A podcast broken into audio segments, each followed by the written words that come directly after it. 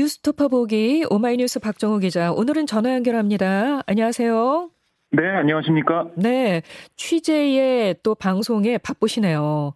네, 예, 그렇습니다. 6일 지방선거 이제 거의 끝나가고 있는데요. 개표가 지금 아직 그 기초단체장 투표가 많이 남아 있어서 50%를 네. 좀 넘겼네요.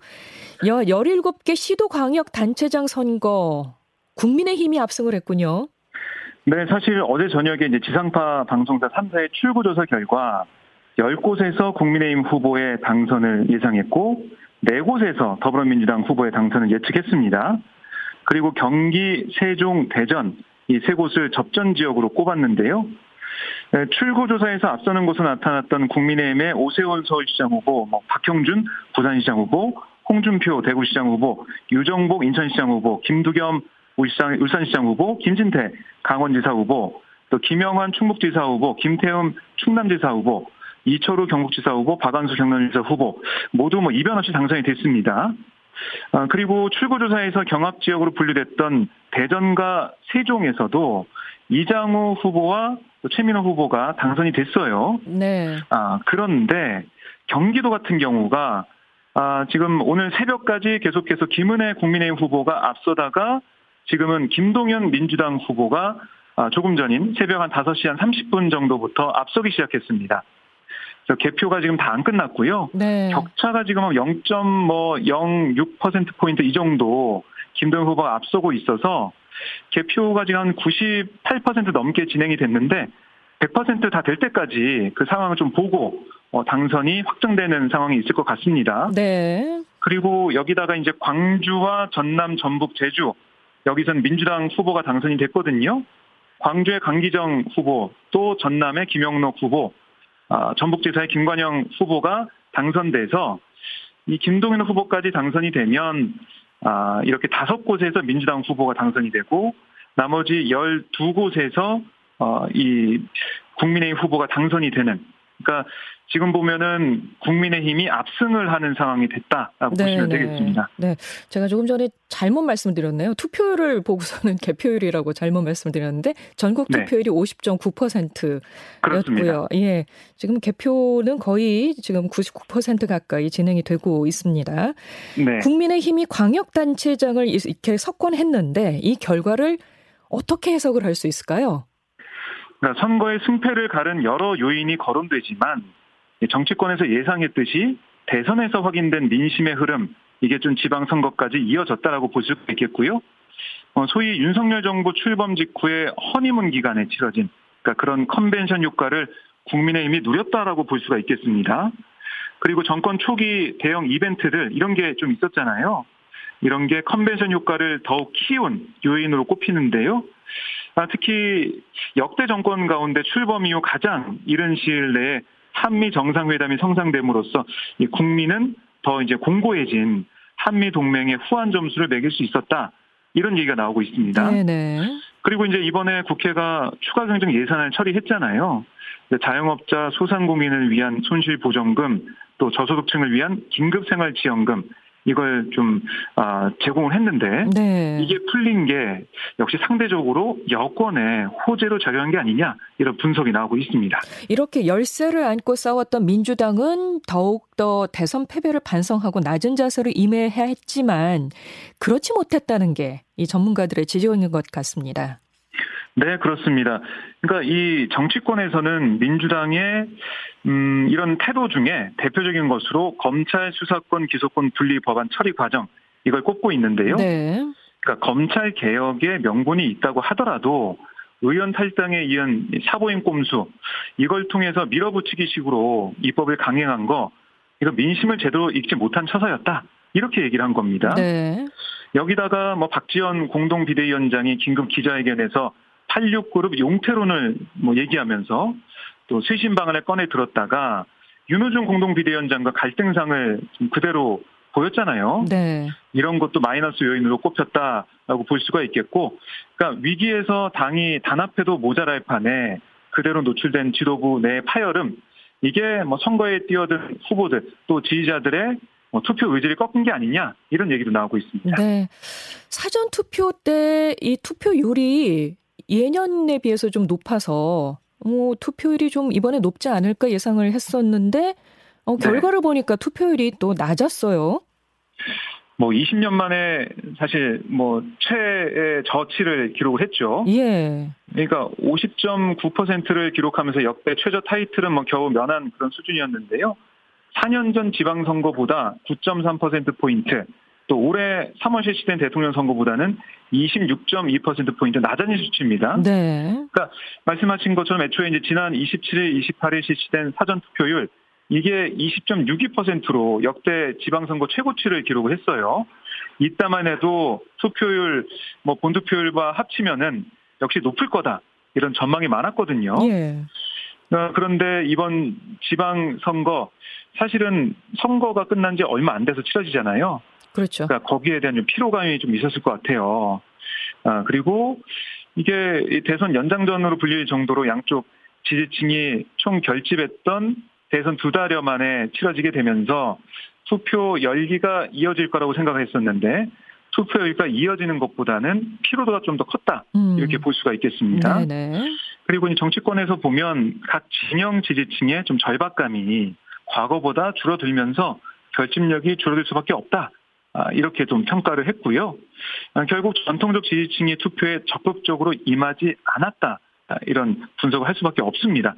아, 그리고 이제 대선 뒤에 새 정부 출범으로 인한 컨벤션 효과 속에서 여권의 좀 압승 아니면 선전 이게 좀 기대가 되는 상황이라서 여야 지지층 모두의 투표 의욕을 좀 저하시킨 게 아니냐 음. 아, 이런 생각도 들고요. 네. 그러니까 사실 접전이 예상될 때는 내 한 표로 결과 바뀐다 이런 생각을 많이 하잖아요. 근데 이번 선거처럼 좀 대세가 정해진 경우 또 여론조사 결과도 뭐 보면은 사실은 어, 한쪽에 유리하게 좀 나오는 모습을 볼때 어, 내 투표가 큰 영향을 주지 못한다. 이런 생각이 강해졌다는 겁니다. 네. 어, 특히 뭐 정치권에서는 국민의 힘보다는 민주당 지지 성향 유권자들의 투표의 하락폭이 더 컸을 거다. 이런 분석을 내놓고 있습니다. 교육감 선거 얘기를 좀 해보죠. 보수 후보들이 약진했습니다. 8년간 이어진 진보 교육감 독주 시대가 사실상 막을 내렸다는 평가가 나오던데요.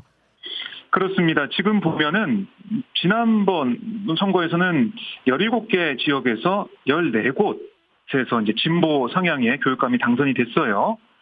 어, 근데 사실, 사실은 이게 이번에는 거의 이제 반반씩 진보 보수 성향 후보들이 당선이 되면서 진보 교육감 전성시대라는 말이 나왔던 것에 비해서 조금 판이 바뀌었다라고 네. 볼 수가 있겠습니다. 그래서 결국 전국 곳곳에서 기초학력 강화를 위한 정책이 추진될 가능성이 크고요. 왜냐하면 이 보수 성향의 교육감 후보를 내세웠던 것이 기초학력을 늘리겠다, 강화하겠다 이런 거였거든요. 네. 여기에 대한 얘기를 좀 많이 할 것 같고 또 보수 후보들이 진보 교육의 상징처럼 여겨지는 혁신학교와 학생인권 조례 폐지 이걸 공약으로 내세운 후보들도 있었습니다. 예, 예. 이런 것들이 좀 어떻게 반영이 되느냐. 물론 지역마다 차, 차이가 있겠지만 또 중앙 정부도 아무래도 이제 보수 성향의 정부다 보니까 이런 것들이 교육에 좀 어떤 영향을 미칠까 여러 가지 관측이 나오고 있는데요. 우선 좀 상황을 지켜봐야겠습니다. 네, 네. 지난 대선에서 석패한 민주당 이재명 총괄선대위원장과 또 국민의힘 안철수 후보는 국회의원 보궐선거에서 당선됐습니다. 네, 인천 계양을 해서 당선이 확실시되자 이재명 후보 선거 사무실 찾았는데요. 계양을 지역 주민 여러분께 감사드린다. 이렇게 당선 소감을 밝히면서도 국민 여러분의 엄중한 질책을 겸허하게 수용하겠다. 이렇게 얘기하면 무거운 신경을 드러냈어요. 뭐 내내 굳은 표정이었고 뭐 꽃다발을 받거나 막 이런 것도 없었습니다. 그러니까 민주당이 보궐선거와 함께 열린 이번 6일 지방선거에 좀 패배를 하면서 이재명 위원장만 좀 홀로 생활한 모양새가 연출이 됐고 네. 그래서 일각에서는 당내에서도 어, 상처뿐인 영광 아니냐 이런 얘기가 나오고 있거든요. 예. 이런 상황을 좀 음, 보는 것 같고요.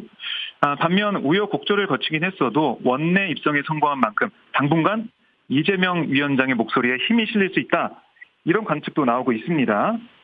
아, 그리고 이제 성남 분당갑 승리로 2017년 이후 5년 만에 다시 국회에 입성하게 된 안철수 후보 어, 소감은 뭐라고 했냐면 윤석열 정부의 성공을 뒷받침하고 또 대한민국의 새로운 변화를 위해 아, 여기 계신 모든 분과 끝까지 함께하겠다 이렇게 얘기를 했는데 현재로서는 당권 도전 이후 대권 다시 나서는 경로가 유력하게 거론되고 있습니다. 네. 자 이렇게 국민의힘의 압승이 예상이 되면서 윤석열 대통령이 초반 국정 운영 동력에도 탄력이 붙을 것으로 전망이 되고 있죠. 네, 지금 뭐 대통령실 얘기를 들어보면 역대 정부 출범 이후 최단기로 이뤄진 전국 단위 선거에서 민심이 다시 한번 큰 힘을 실어주는 결과가 나왔다. 국정 동력을 얻을 수 있는 분명한 계기가 됐다. 이렇게 평가를 하고 있고요. 이번 지방선거의 승리로 250만 호 플러스 알파 주택 공급이나 전면적인 기업 규제 철폐, 또 확장 억제, 뭐 확대를 통한 대북 강경 대응, 법무부 내 인사정보 관리단 신설, 그러니까 현 정부가 초반부터 드라이브를 건 정책에 가속도가 붙을 거다 이렇게 예상이 되고요. 네. 또 윤 대통령의 남은 임기 5년과 지방자치단체장 임기 4년이 좀 겹쳐요. 네. 그렇기 때문에 이를 기반으로 국정 시너지 효과를 노릴 수 있다 이런 전망도 나오고 있습니다.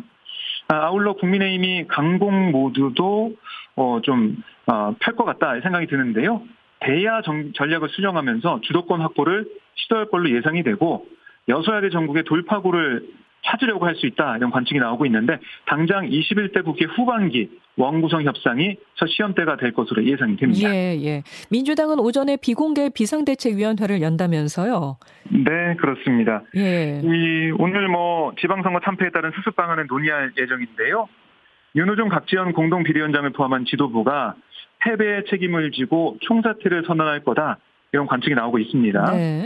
그래서 윤 비대위원장 역시 선거에 앞서서 당이 기대했던 선거 결과가 나오지 않는다면 그 책임을 지는 게 당연하다 밝힌 바가 있거든요.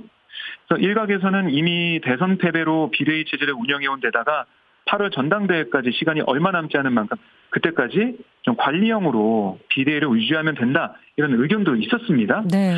하지만 뭐 대선에 이어서 사실상 뭐 2연패를 하고도 변하지 않는 모습으로 비칠 수 있다 이런 점에서 지도부 총사퇴 불가피론 여기에 무게가 실리고 있다라고 보시면 되겠고요. 이후 리더십 공백 상황에서는 반성과 쇄신을 이끌 리더십을 언제 좀 어떻게 세우느냐 이걸 놓고서도 당분간 경론을 불가피할 것으로 보이는데요. 아, 어떻게 보면 혼란스러운 상황을 맞게 된 민주당 아, 이 상황을 어떻게 수습할지 좀 지켜봐야겠습니다. 네. 자, 지금까지 전국 동시 지방선거 결과, 예, 지금까지의 결과를 좀 정리를 해봤고요. 어, 다른 이야기 좀 잠깐 하죠. 경남 양산경찰서가 문재인 전 대통령 사저가 있는 양산 평산 마을에서 집회를 하겠다고 신고한 단체에 실제 집회를 개최하기 전에 집회 제한 통고를 했다고요. 네, 뭐 집회 제한 통고는 사실 집회를 금지한다는 의미가 아닌데요. 아, 집회 개최자가 신고한 내용으로 집회를 개최하는 것을 보장하지만 집회가 지나치거나 과격하면 제한할 수 있다. 이런 의미예요. 집회 제한 통고는 그렇습니다. 예. 그래서 이 평산마을 집회 신고를 한 부산 지역 시민단체 대표에게 이 집회 제한 통보를 했는데요. 이 단체가 6월 4일부터 7월 1일까지 평산마을에서 100명 정도가 참석하는 집회를 하겠다. 이게 경찰에 신고를 한 겁니다. 근데 사실은 이 집회 및 시위에 관한 법률은 집회나 시위로 재산 또는 시설에 심각한 피해가 발생하거나 사생활의 평온을 뚜렷하게 해칠 우려가 있는 경우 제한을 통보할 수 있다고 규정하고 있는데 양산경찰서는 이렇게 미리 통보하면서 경찰이 좀 어, 자제시킬 수 있다. 이걸 좀 확실히 얘기한 거고요. 또 앰프나 방송차 대신 마이크를 사용하고 집회 시간을 지켜달라. 이렇게도 요청을 했습니다. 그러니까 어제 오전에 보니까 민주당 의원들이 어, 양산 경찰서를 찾아가서 경찰이 욕설 고성이 난무하는 문재 전 대통령 사저 앞 집회에 미온적으로 대처한다라고 지적하면서 적극적인 대응을 주문했는데요. 네. 그 이 상황에서 이렇게 나온 조치기 때문에 앞으로 이런 집회나 어, 떤 확성기를 통한 발언 여기에 대해서 경찰이 좀 적극적으로 대응할지 이거 좀 더 지켜봐야겠습니다. 네, 뭐 국민의힘에서는 사저 인근 시위대를 고소한 문재인 전 대통령을 겨냥해서 이율 배반적이라는 비판을 했다고요. 네, 국민의힘 김기현 의원이 어제 페이스북에 글을 올려서 자신으로 인해 어마어마한 고통을 겪었던 사람들의 마음은 아랑곳 없이 양념 타령하던 사람들이다. 이제 와서 자신들에게 향한 비난과 비판의 목소리에 발끈하며 고소 고발전 펼치는 모습 참 이율 배반적이다 이렇게 썼는데요. 예.